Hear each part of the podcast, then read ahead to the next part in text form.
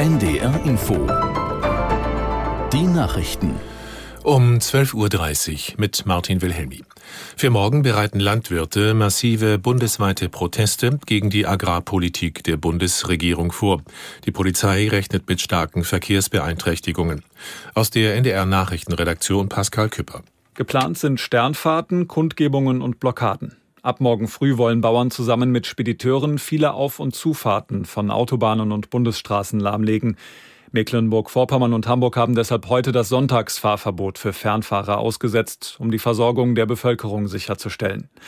Protestaktionen der Bauern soll es die ganze Woche übergeben.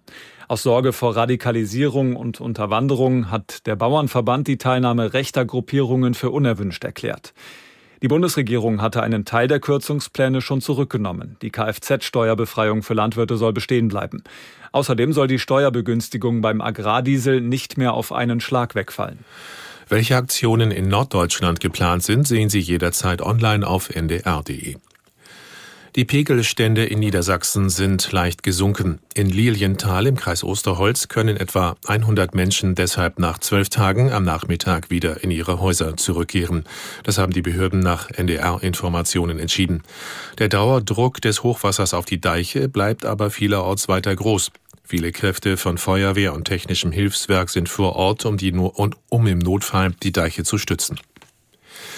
Die CSU-Bundestagsabgeordneten haben ihre Klausurtagung im Kloster Seon fortgesetzt.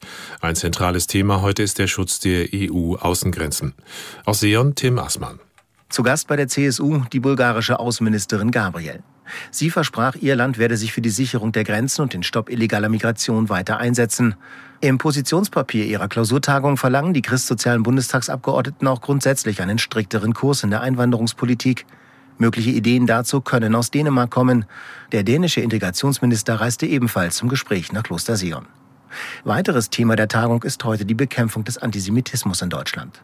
Die CSU plädiert für schärfere Strafen bis hin zur Ausweisung ausländischer Täter und dem Passentzug bei Doppelstaatlern. Bundesaußenministerin Baerbock hat Israel zu mehr Rücksicht auf die Zivilisten im Gazastreifen aufgerufen. Die Menschen in den Palästinensergebieten benötigten die Chance auf ein Leben in Sicherheit, Würde und Selbstbestimmung, erklärte die Grünen-Politikerin vor ihrer Abreise nach Israel. Dafür müsse das israelische Militär bei seinem berechtigten Vorgehen gegen den Terror Zivilisten viel besser schützen. In Israel wird Baerbock mit dem neuen Außenminister Katz und Präsident Herzog sprechen. In den kommenden Tagen will sie auch das Westjordanland, Ägypten und den Libanon besuchen. In den USA warnen Wissenschaftler davor, dass entlang der amerikanischen Ostküste große Landstriche absinken könnten. Sie haben mit Hilfe von Satelliten die Bodenbewegungen an der Küste für den Zeitraum von 2007 bis 2020 gemessen.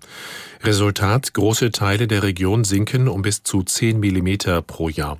Zu den Ursachen gehören demnach die Verdichtung des Bodens, die Entnahme von Grundwasser und der Bergbau. Das Wetter in Norddeutschland von der Ostsee her und im niedersächsischen Bergland Schneeschauer, im äußersten Norden teils länger sonnig, an der See starke Windböen. Höchstwerte minus drei bis plus zwei Grad. Morgen eine Mischung aus Sonne und Wolken, an der Ostsee Schneeschauer, später verbreitet trocken bei minus fünf bis plus ein Grad.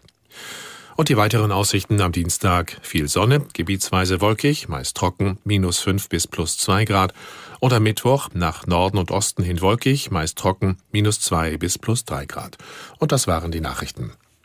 Die 90er Jahre bezeichnen viele als das Jahrzehnt der Freiheit, denn die 90er bringen das Ende des Kalten Krieges und die deutsche Wiedervereinigung, aber auch Krieg am Golf und im zerfallenden Jugoslawien. Nelson Mandela wird Präsident in Südafrika, Gerhard Schröder deutscher Bundeskanzler, Wladimir Putin russischer Präsident. Die Musik heißt Techno, Grunge und Hip-Hop. Ende der 90er hat immerhin schon fast die Hälfte der deutschen Haushalte einen PC und rund ein Drittel ein Mobiltelefon.